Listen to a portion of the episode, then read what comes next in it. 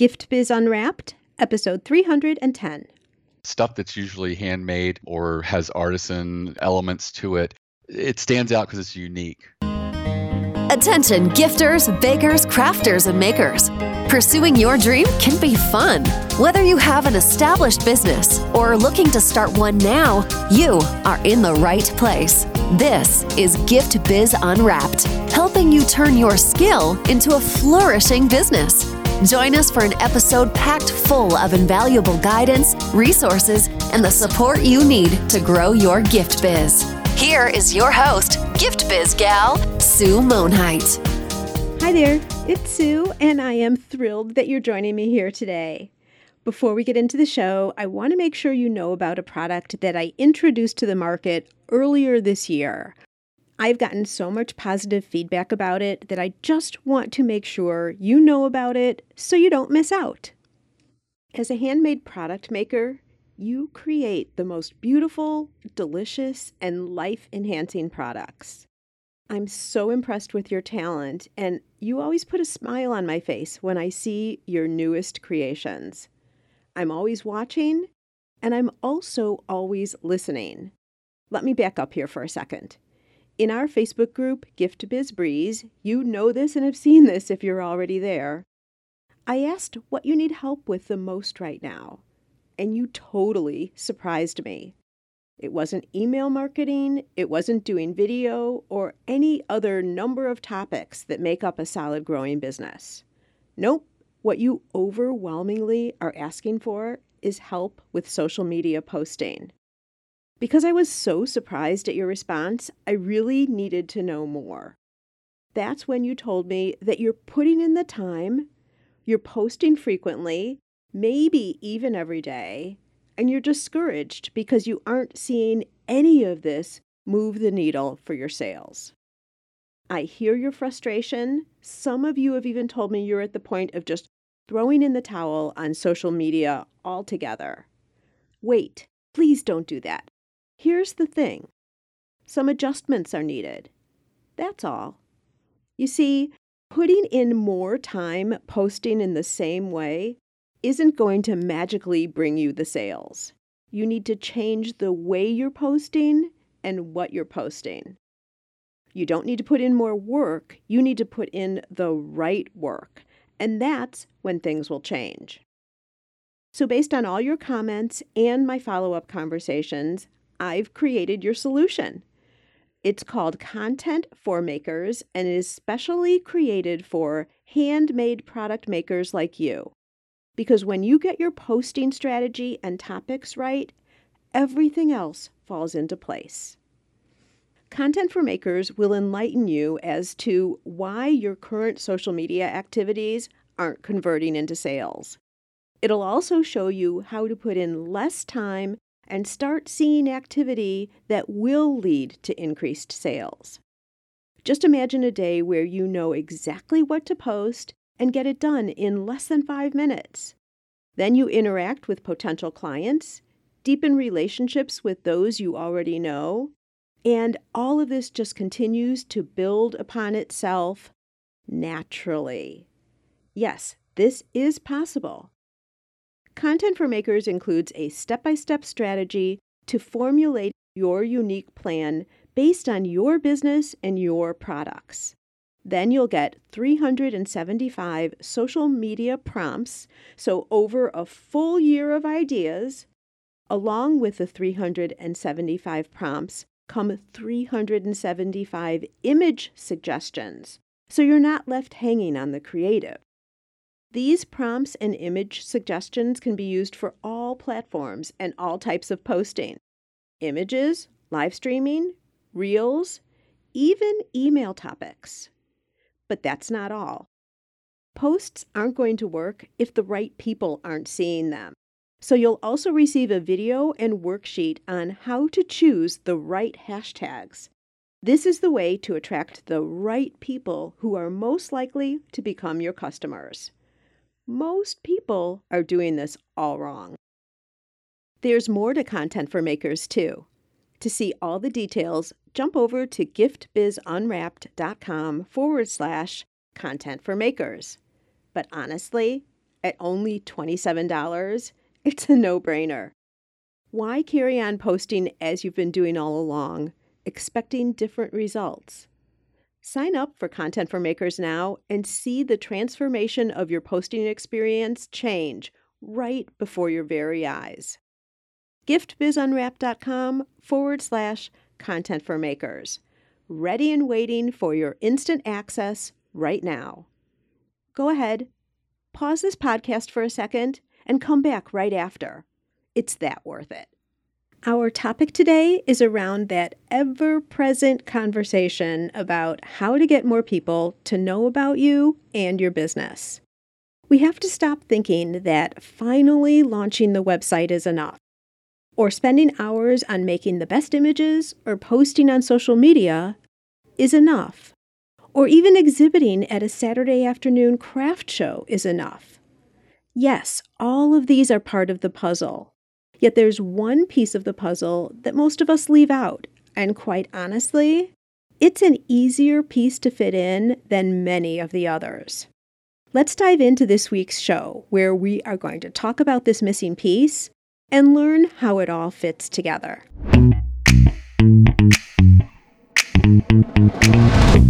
Today it is my pleasure to introduce you to Mickey Kennedy of eReleases.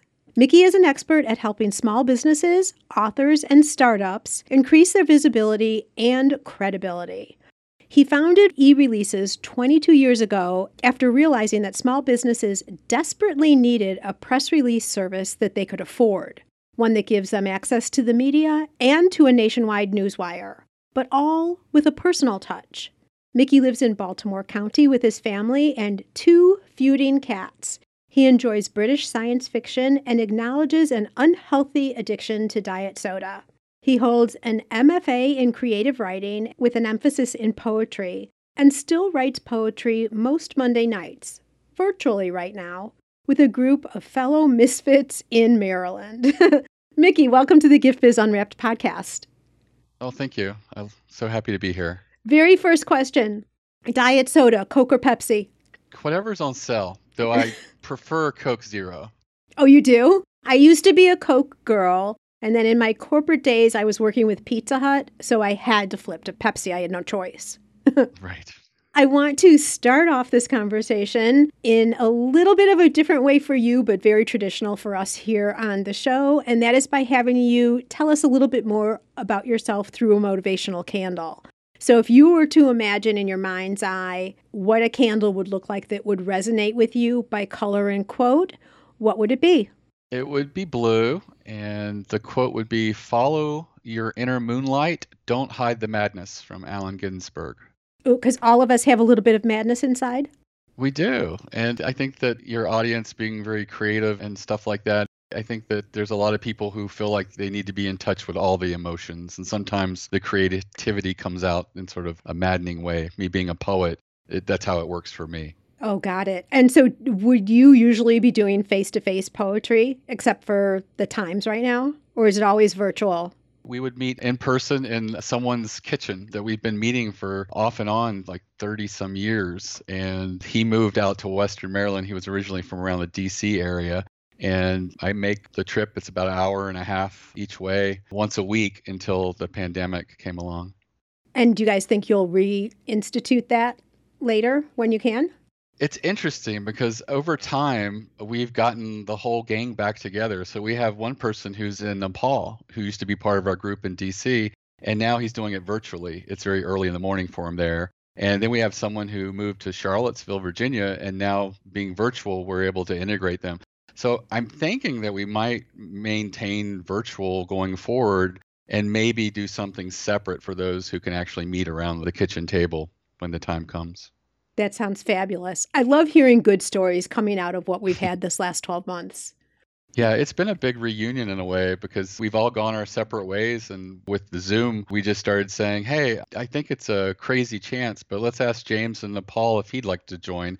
And sure enough, he did. And the same thing happened with another member who had moved to Virginia. It's different, but it's a good kind of different. Yeah, for sure. So nothing beats the face-to-face. But like you said, if you guys can get together those local in addition, it's fabulous. I love it. Yeah. And that shows, again, another commonality you have with the community here, because although poetry isn't a product, it's still what I will term handmade, handwritten. Sure. Right? So there you go. Yes. So I love eReleases. It has been really nice to connect with you before even this podcast. So I have some experience with your organization, and I found it to be very professional, very well thought out, very easy to do, covers all the bases. So I love that. So I just have to start off with that. But you talk about in your intro that you didn't see any services like this for small businesses, which is why you started eReleases. Were you working before with someone larger, or how did you gravitate into this? I was working for a company in the DC area, and we were getting calls from people. I remember one in particular was a HVAC or a plumbing person, I don't remember exactly, who had won a national award in their industry, and he wanted to send a release out to local media. And I told him that we work retainer only. I think at the time it was like a $20,000 minimum. And he was like, no, I just want a press release written. And I couldn't help him. And I remembered I was going to look over lunch and see if I could find something online for him. And there really wasn't anything out there at the time. Things have changed quite a bit since then, but it was very difficult for small businesses in particular to have access to the media, how to draft a release that's professional and get that to the right media. Yeah, because it's a very different animal than writing a newspaper article, right? Yes, it is. Share with us a little bit about the difference between the two, just so we all get on the same playing field here. Right. I mean, generally a press release is written in the third person. It's got an objective style. If there's something that flowery language or very powerful, it's usually put in a quote from a company spokesperson or president or principal of the company. And it's very readable, and it's usually the most pertinent information at the beginning. And they call it the inverted pyramid style of writing. And it's got a media contact for more information. And basically what you're trying to get across is something that you feel is newsworthy that the media would be receptive to turning into an article or story and share with their readers. Yeah, because we've talked about this a little bit before. We have a common friend, Amanda Berlin. Gift Biz listeners, she's been on the podcast before, so I'll hook up her episode in the show notes. But I think a lot of us feel we have to be waiting for the media to come to us. If we're lucky enough for them to want to do an article on us, we've hit the jackpot. Right. But the concept, and I bring this up just kind of as a baseline for everyone who's listening, is the fact is that a lot of media, even your local newspapers, appreciate if you come to them because they're always looking for stories, and especially local stories. Right, Mickey? That's true. And for local coverage, you don't need a service like eReleases or anything like that. I always advise people who call in and say, I'm really just looking for some local media pickup. I tell them, well, you're in for a treat because you don't have to pay anything for this. And it's so easy. In your local area, there's usually less than 10 people that would write about you. There's usually a local newspaper, a local business paper. You might have a secondary paper or a regional paper. And then you've got maybe a radio or TV program that interviews businesses like yours. So it's a small group of people. You just figure out who it is that normally writes about that. And then you reach out to them and send them an email. It's just like how you would establish a connection with someone. You just say, hey, I've seen you write about XYZ. I loved your recent piece on such and such. And I just wanted to introduce myself and let you know about my company if you're ever interested in writing a story or something like that along these ideas. And you can give them bullets of some possible ideas. They love it because it's content for them. It gets them thinking about another person they can tap if they're doing a story down the road. And it's one of those things that if you do it really well, you could reach out to them 4 or 5 times a year and sort of sometimes mention your company and sometimes mention just a good idea for them that has nothing to do with your company. You're just being a good resource and a good friend to the local media. They'll remember you when they are working on a story for which you would be a great company to plug in. So it sounds like relationship building. Exactly. Yeah. Yeah. So that's a good action step right there, is just identify who in your community are those people. And reach out and just say, hey, hi, I'm out here, as you were saying, Mickey, and then share a couple of thoughts or ideas of story topics where you could be helpful, and then keep in touch with them. Exactly. Just as the starting point. Yes. And I think that for anybody who's making something, I would include images and photos are so powerful. The media loves them. And a lot of times an image will really convey a lot as to what you're about and what it is that you make and you're trying to promote.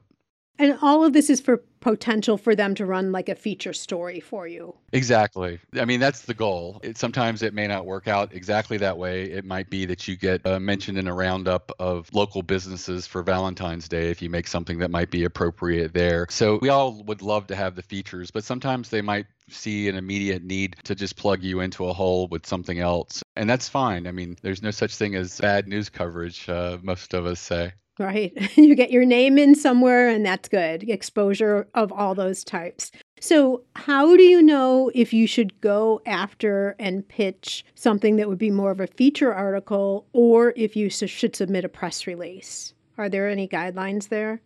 I think it has to come down with your comfort level. If you're really good and comfortable at pitching a feature, there's no reason you can't expand it beyond local and reach out to some key publications that you feel you stand a good chance at getting. And the relationship building that I pointed out for the local media works nationwide. I mean, that's what a good PR firm does, is they're constantly fostering these relationships and putting their clients in front of the media. That being said, there's an expertise that comes with relationship building that not everyone is comfortable with. And a lot of people, that side of the business isn't something that excites them. And in that case, I feel like a press release would be completely appropriate and a good fit to sort of try that and see if that works. We've had pretty good results with makers and people selling stuff, whether it be Etsy or their own website. And it's exciting when you see the media respond to that, which they often do because stuff that's usually handmade or has artisan elements to it, it stands out because it's unique. And that's the biggest identifier of something that the media will turn into an article. Is there a unique or original story here that I can put in front of my readers that they would respond to? And I do find that stuff that's handmade or handcrafted or anything involving arts, painting, the list is endless. A lot of that stuff does really well with PR and press releases because it is something that's different than someone who's just selling a widget or the latest trend item or product. Right. I'm also thinking that a lot of the audience can relate to it because let's face it, all of us in grade school got that blank piece of paper and paint in front of us in art class, right? Right. Yeah, absolutely. So no matter what you're doing as a handmade maker, there's a whole audience that can relate, even if they don't make, relate, buy, or know your product. So that in turn would be enticing and interesting for someone to write about. So I'm just going to make one comment here, Mickey, and then I want to dive into press releases specifically. But I remember within my Chamber of Commerce, I was friends with both a husband and wife who both worked for a local newspaper here. So it was really easy to talk with them when we were at chamber meetings or I saw them at after hours or something like that to just develop a friendship. And then things just naturally came to me because they saw me at networking meetings. So when it came to, well, what businesses should we highlight this month? Oh, let's go talk with Sue, right? Right. So some of that can just come naturally, but you need to know who the players are to start forming friendships and relationships with them. And then with that one, which was really interesting, I don't know if this is normally what they do, they had me write the article and then send it to them. And I thought, oh, well, they're just doing that because then they'll take it and tweak it and adjust it. No, they wrote it verbatim, just my whole article. I was like, that's weird, but it's in the paper, so I don't care. That does happen at the local level. You do see that where they're just making basically space available for them and you're helping them out with content. So that does happen. Yeah. And I love that you say you're helping them out because that's the mentality we have to have is that they need us as much as we would like them. Right. With the stories. So, all right. So press releases. There are a lot of us within this community who will do events. Like I'm thinking about someone, gentleman's name is Nick from Lucas Candies. And he, over the holidays, they make the old-fashioned handmade candy canes from scratch, which is crazy difficult. And then they twist it so that the red and the white merges and all of that. They make it into the hook, and then it has to dry and everything. It's a whole big deal. And so it's an event that leading up to the holidays, they promote in their shop. So people can come and actually watch it all being done. So that's an event. Grand openings could be an event. A new seasonal array of items coming into the shop could be an event. Yep. Like things like that. Are those good press-worthy topics? They can be. If it's grand opening, is definitely of relevance to the local media, maybe not nationally. If you're launching a new brand online or a new product online, that's definitely relevant to a national audience. Sometimes certain trends and statistics and things like that can do really well. Sometimes aligning yourselves with others. I've seen a lot of people in certain spaces do really well collaborating with competitors. For example, a few people getting together and putting a list together of top 5 regional candies in the area and list the major candy companies, highlighting certain ones that are of local interest and that people know and have a long tradition and things like that. So collaboration works really well. Sometimes, like I said, if you might consider someone your competitor, there might be synergy working together to sort of get your interest across and to sort of elevate things. The holidays are great. Valentine's Day works really well for candies and gift ideas and things like that. But Mother's Day, Father's Day, all these different holidays, a lot of people will produce gift guides. And they're always looking for something a little unique and relevant.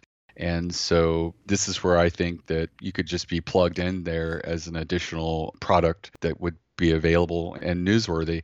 So again, a really great image is going to be really important, a photo that you could see being put in paper or a magazine or even online or a blog, because a lot of that stuff ends up online as well. Mm-hmm. And these are worthy of creating a press release to get the word out about it?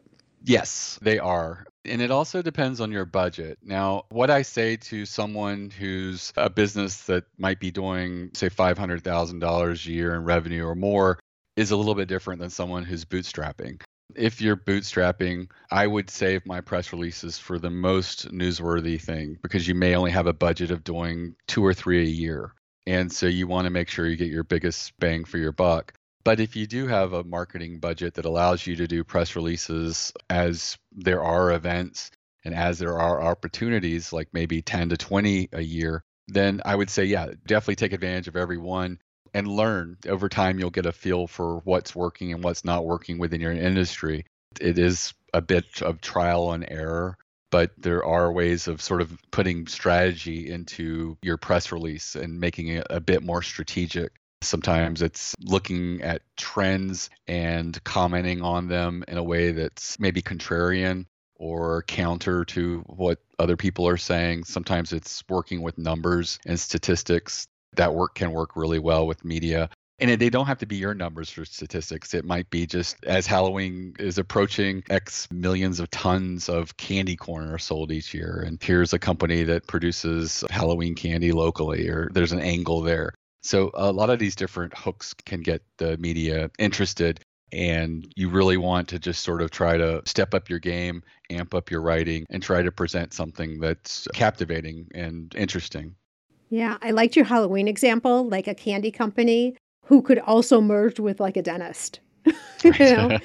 Exactly. But, you know, it could be enjoy your candy and then here are the tips to make sure your teeth stay healthy with all the sugar intake you have. I don't know what. But that could be like an event, like a guide that they've put together. Absolutely. Who knows? Like you guys can be creative with that for sure. But do you have to have a budget behind a press release? Like let's talk about someone who's just starting out. And one of the challenges the handmade community has is as you're starting your business, you're having to invest in the ingredients that make up your product too, right? Sure. So there's a lot of extra costs in addition to what some other businesses would have.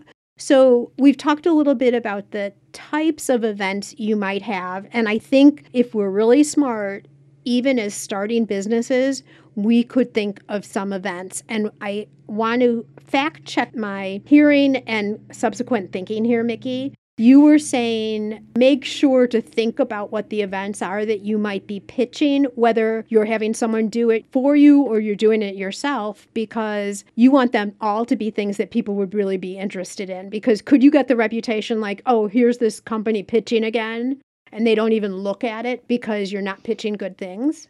Yeah, I mean, that does happen. But that being said, I think that the squeaky wheel does get the oil at the end of the day. I think that you don't want to get blocked in someone's email filter. So if you're emailing your local media, I would say I wouldn't do it more than 8 times, 10 times a year, sending them individually an email. I just think that beyond that, you do run the risk of being a pest. But that being said, if you balance really well, providing them good tips and leads and things like that, then they probably won't see you that way. One of the things that a lot of local companies have is they understand their industry very well. And so when they see trends, oftentimes they can pass those trends along to their local media, which may not be aware of that trend yet. And they'll be very appreciative whether your company is relevant to it or not. And again, that's just another way of establishing good rapport. Right. That makes sense. And honestly, 8 to 10, I see most people saying, oh my gosh, that's already a lot. So it doesn't sound like we are at risk of bombarding the media. I think we're good. And I say break it down to something that works for you. If a goal of once a quarter is something that you can attain for, then set that as your goal. Okay. All right. So we've got a topic. Let's just call it a grand opening because that's easy. Everyone knows what that is. And that's something everybody could do. So let's say it's a grand opening and we want to write a press release. You got into it a little bit earlier, but can you give us some direction about what the structure should look like or any tips as we're looking at a blank sheet of paper or a clicking cursor on a computer screen? Right. I'd say that the three most important elements is the headline, and you don't want it to be like a New York Post pun.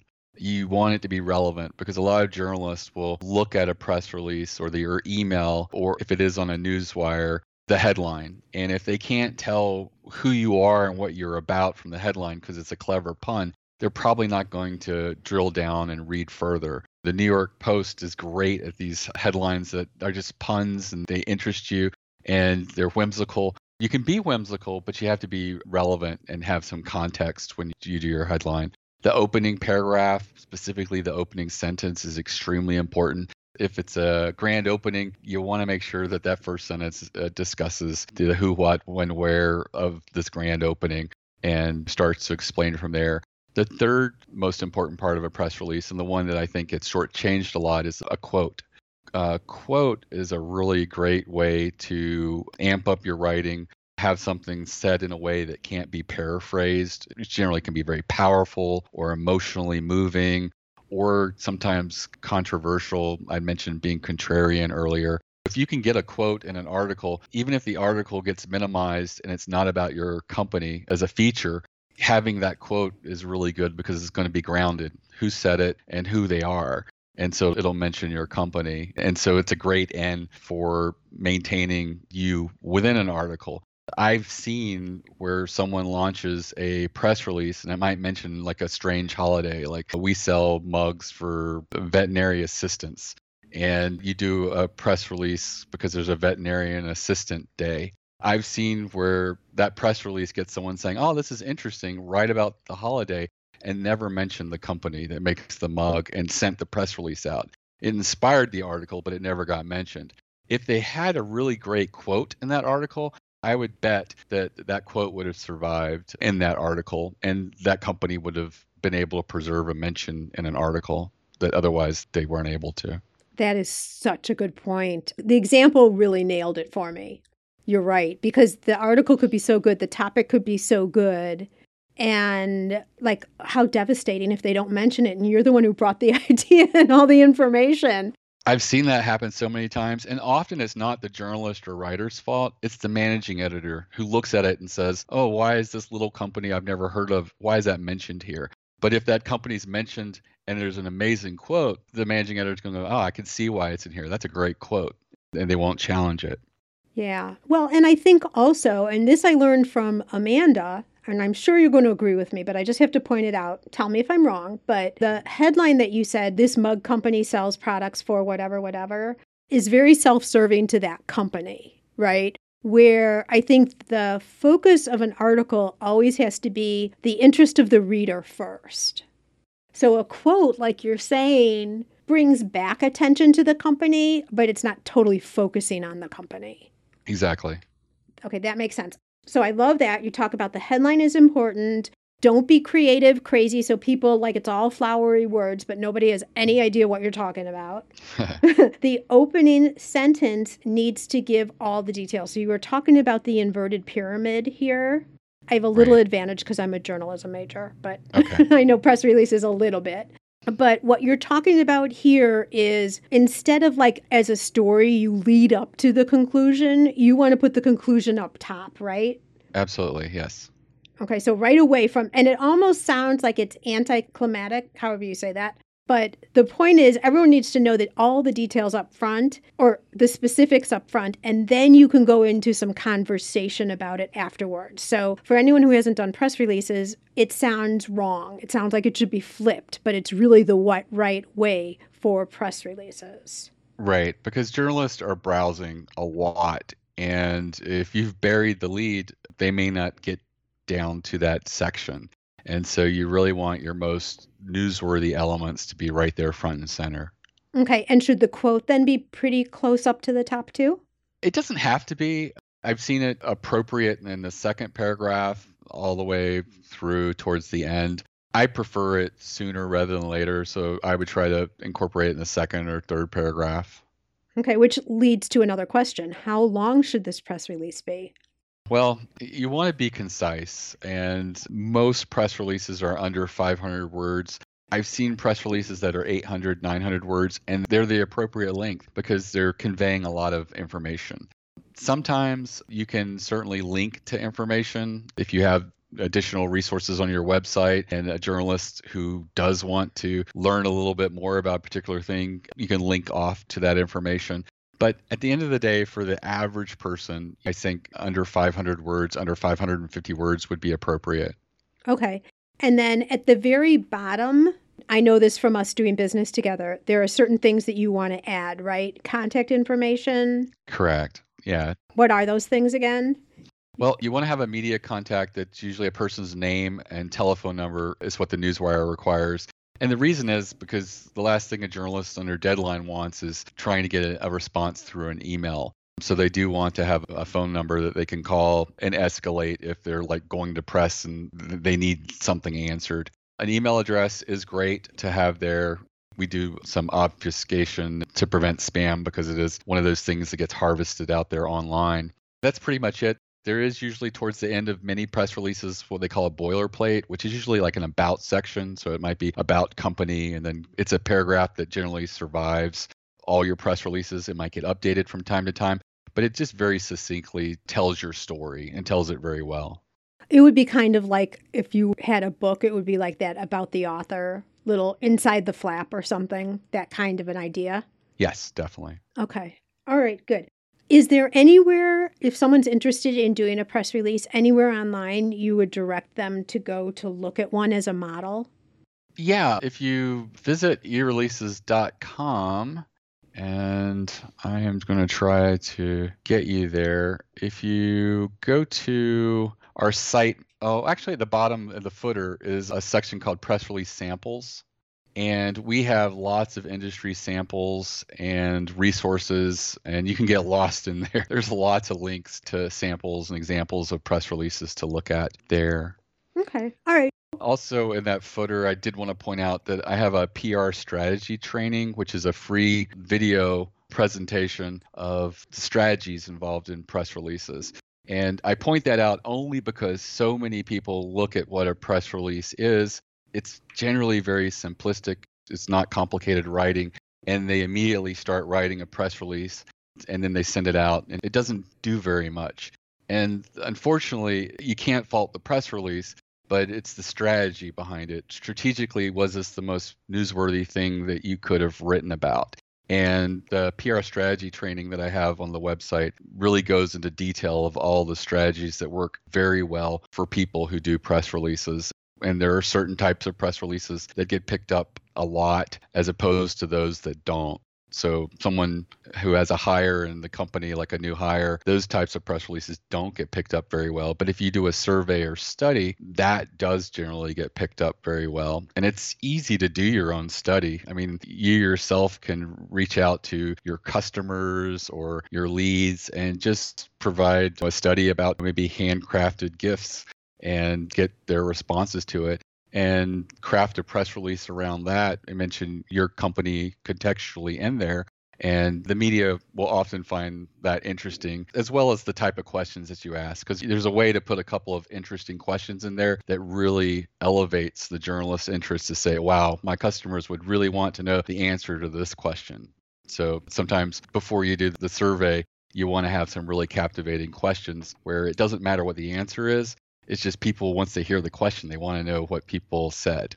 Yeah. Okay, so I'm thinking of two ideas here for everybody. One could be, what is the favorite scent of, and then it could be your hometown, depending on where your audiences are from. So the favorite candle scent of Northbrook, Illinois, let's say, which is a town I grew up in.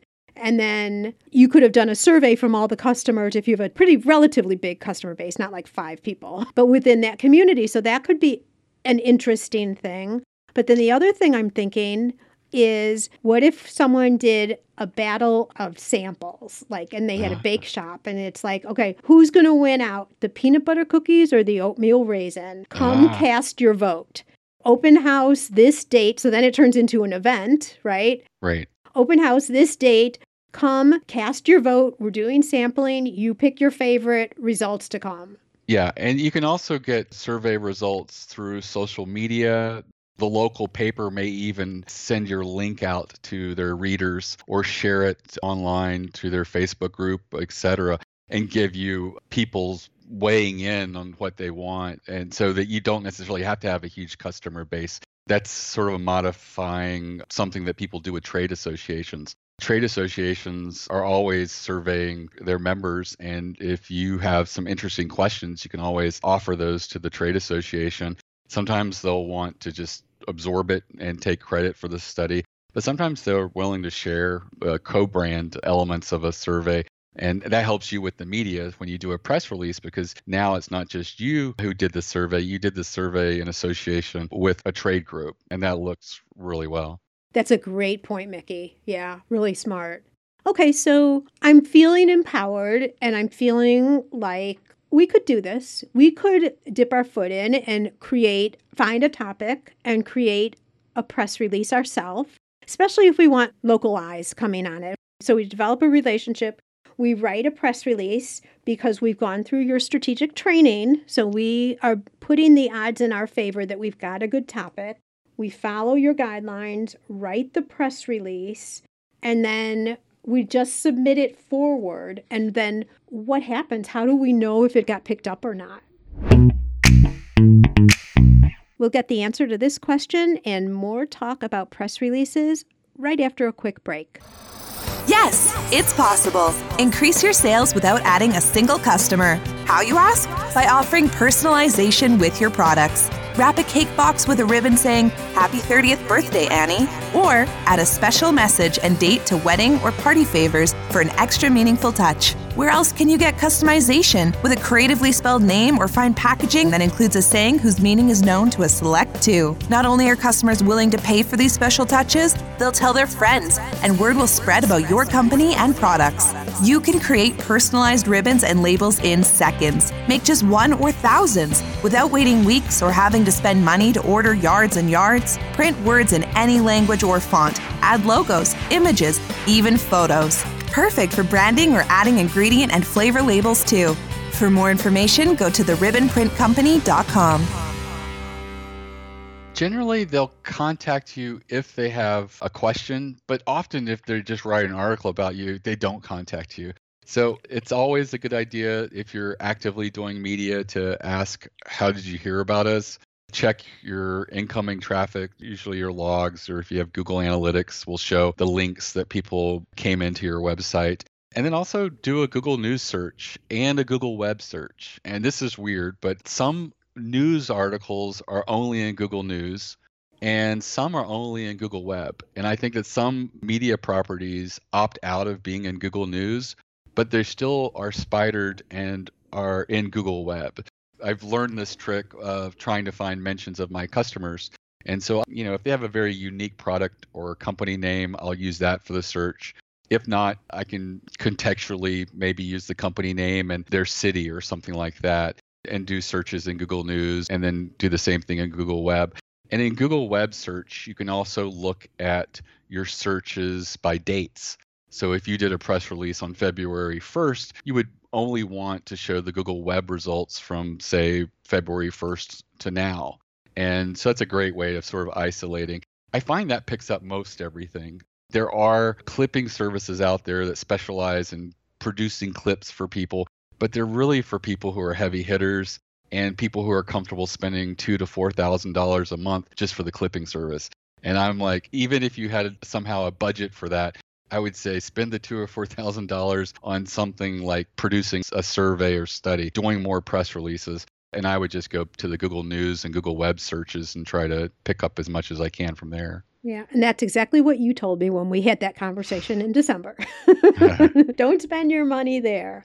Okay. So if you have a product that has more nationwide appeal, like Mickey, I'm thinking of some of the people who were listening here who do have national products. Well, everybody can sell nationally now, of course, but people who are making edible products, candies, and anything, I guess.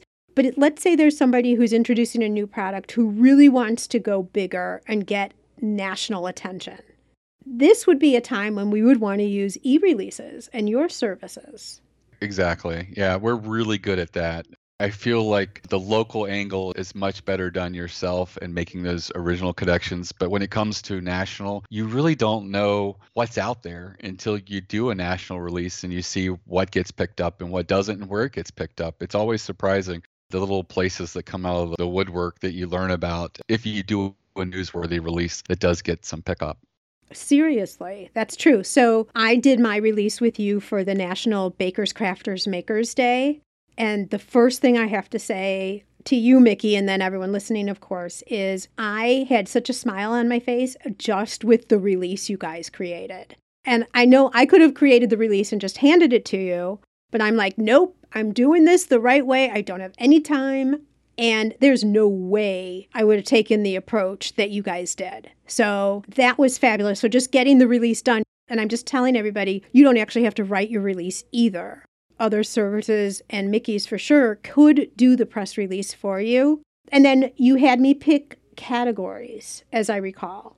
So it narrowed in, so I wasn't going into like an automotive publication or something that was totally like left field from what I was targeting. So that's another advantage too, is you've got lists of people, probably a reputation already, for sure a system of getting these releases out to people.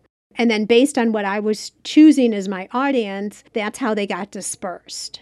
And there's not a chance that I would have known all of those contacts. So that's a huge benefit of using your services. But if there was someone else out there too, that's what you would do, right? Is Sure. you get it out to the right places. Right. And it's grown over the last few years. The newswires at first didn't include bloggers, but now they embrace bloggers and influencers as well. I've seen some people get picked up on Instagram by influencers just because they're on the newswire feed. They're looking at stuff as well. So it really is changing and evolving. I know that a lot of the print stuff is slowly migrating online, but that makes it more democratic in a way. It's a lot more accessible to people. I can check my local hometown newspaper from North Carolina, even though I live in Maryland, by being online. So it's really great at being able to get your roots out to so many different places. And that saturation is so broad that you really have to use a service to get it out there and to really saturate it to all the different media. Yeah. I mean, I was completely impressed by where we got picked up. I mean, little radio stations, other newspapers, like all different types of places picked it up. And pretty quickly, too, which was really good. That's kudos to the press release content, I'm sure. Thank you. So you're right. And this was one of the questions I was going to ask you, Mickey, is how things have changed over the course of time. But let's talk about one that you were just mentioning, which is so many print newspapers or any magazines, anyone who's been print has either transitioned 100% to online or a good portion is online. When you submit a press release, you just submit it to that company. They choose where it's going to go, right? Yes, ultimately they decide. And it might be both. It might be one. It might be another. Right. Yeah. And you just don't know. You're at their mercy, but who cares? I mean, you want it somewhere.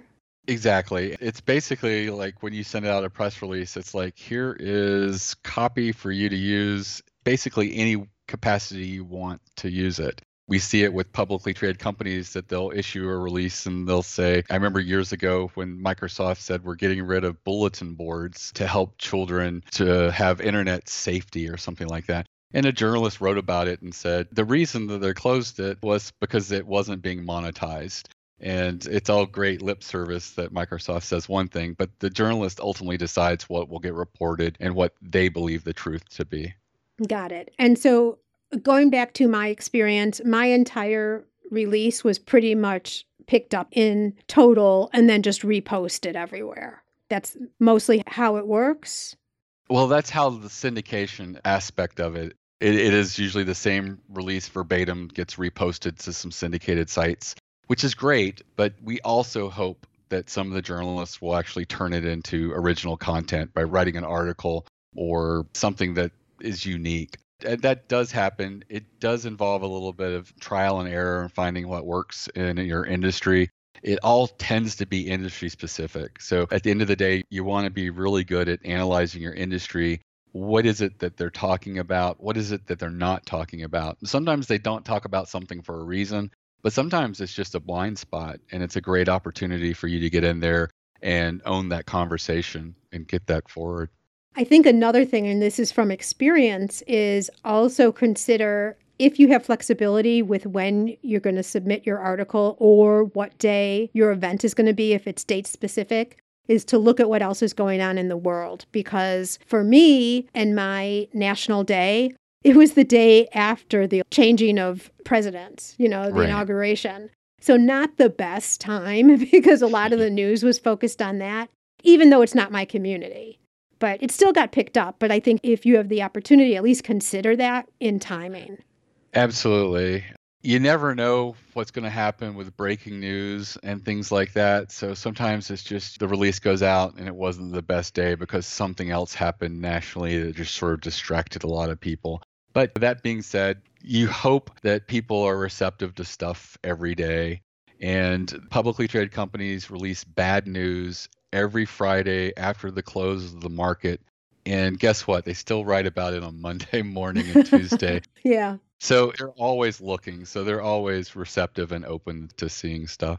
Okay. All right. And I don't know, this just comes to mind. I'm not even sure why it's important, but I'm going to ask it anyway. Who owns the content after a press release comes out? It's basically copyright free. So anybody, generally most anyone can use it. That being said, the newswire does preserve original copyright so that they can force someone to take it down if it's like on a really bad site that you feel might hurt you having a press release there. But Google, it doesn't really penalize people for that because if that was the case, people would just pay to have all their competitors and enemies' press releases put on that website. So Google's aware of that. But that being said, the content is out there. It can be utilized by people that you may not want. A particular blog that doesn't look very professional reposted your release. It may not fit what you want, but that's the nature of it. And sometimes I have had people who've come and said, this person wrote about the release and I don't really like them because it looks like someone's grandmother designed the website or something like that. And I'm just like, hey, you don't know what the audience that person has. And just because it doesn't fit yours, that it's not a reputable site. And I certainly don't think it's going to hurt you. But potentially it does have the opportunity to actually open some doors and some availability from that audience to yours. Yeah. I mean, like I said, I can't imagine a situation where there'd be that concern, but it came to mind, so I wanted to say it. And then how long a lifespan does a press release have? Like if it's not date specific, like a grand opening would be, for example, would it be possible that a press release that I submitted today would show up 6 months from now? It is possible. And we've had people who've gotten media coverage over a year after a release. What happens is these press releases on the newswire get archived permanently. And journalists have their own login to the newswire, either through the intranet at their newsroom, or specifically in the case of PR Newswire, they have a journalist login at PR Newswire. They can do research and they can just filter, and let's say they're doing a story on a particular style of craft or carving or something like that. And they type that search into PR Newswire's archives and they pull up a press release you did from a year ago. Well, they really don't care because they're doing the story now. It's on this style of carving or sculpting or something, and they pulled up your press release, they're going to reach out to you. They're not going to say, oh, let me try to find somebody with a more recent press release, because some subjects aren't time sensitive. And if you're involved in a type of craft or style of something, then that's what we call sort of evergreen. And so that does happen. And it happens a lot in technology sectors as well. But anywhere where journalists might be trying to find someone, they like press releases for research because there's usually a phone number. Because I mentioned to you that the newswire really wants that phone number to be in the press release, where if they're under their gun, they can call you. Well, they'll generally email and call when they're working on a story and they really need a source, whether it's for a quote. Sometimes they need someone to better break something down and help them understand something that they're having an issue with. But it's a great opportunity for you to get in that article that they're developing. Interesting. So that sounds like a potential strategy. 4 press releases a year of non-date specific content to kind of seed yourself out there. Absolutely. And like I said, make sure you have a great quote in it. Make sure you're doing all the right things. That way, even if you don't get the immediate coverage that you were hoping for, you've learned something. You've learned that this story didn't resonate with my industry at this time. But also it is something that's going to be sitting there in the newswire for future availability. And another thing that I didn't mention is this is valuable content that you should put on your website.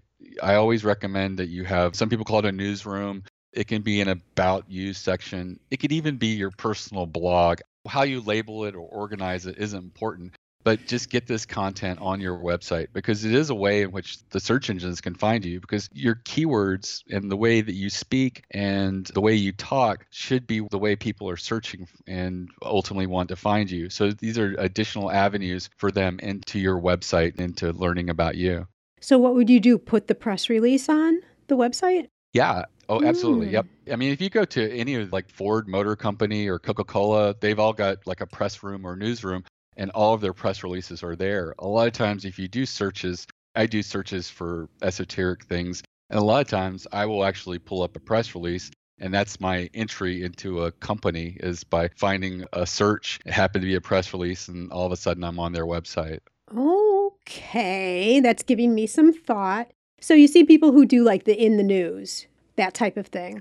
Yeah, it can be. It can be as formal as like a newsroom or press room, or it could just be, I tell people this. And what I found is a lot of small businesses just never get to developing out a newsroom in a proper place, but they have a regular blog. I would rather they post it to their blog than nowhere, because you want it to live on your site somewhere.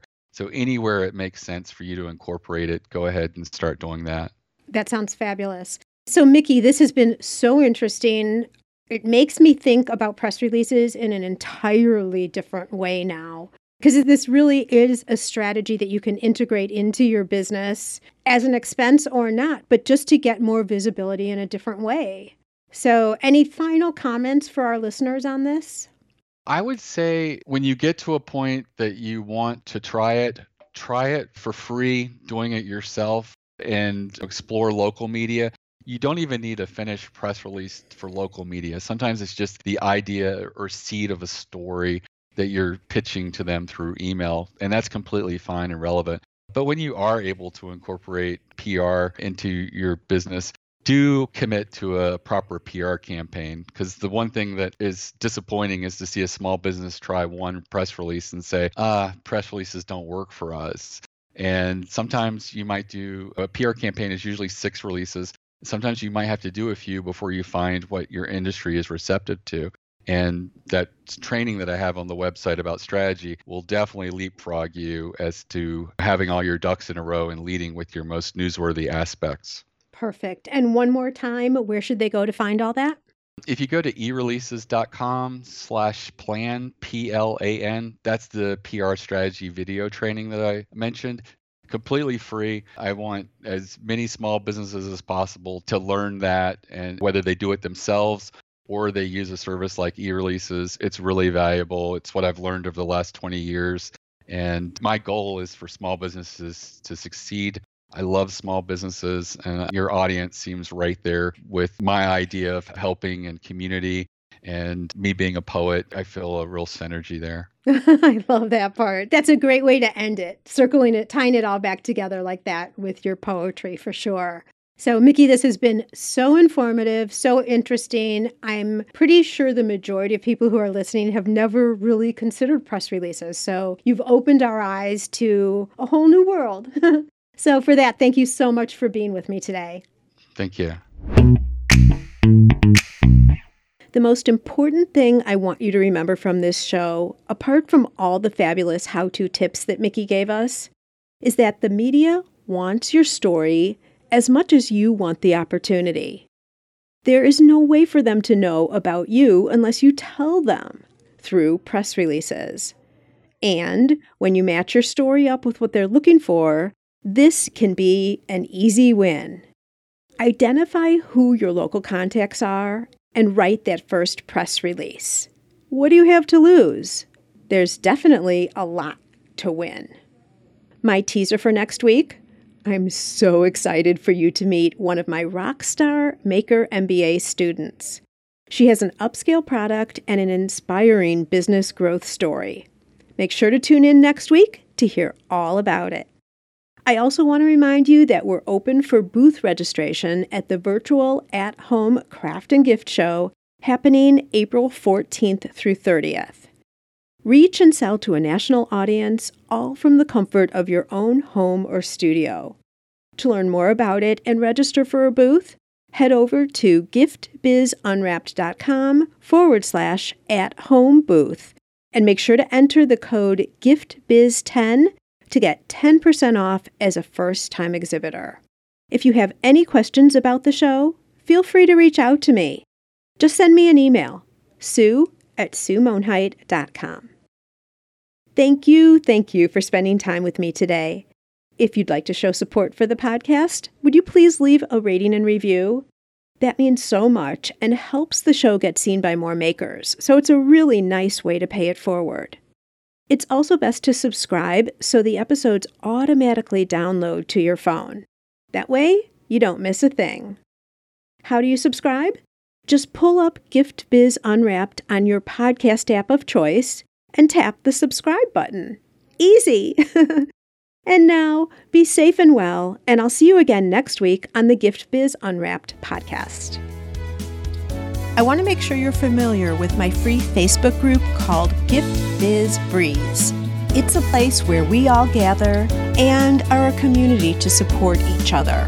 I've got a really fun post in there that's my favorite of the week, I have to say, where I invite all of you to share what you're doing, to show pictures of your product, to show what you're working on for the week, to get reaction from other people, and just for fun, because we all get to see the wonderful products that everybody in the community is making.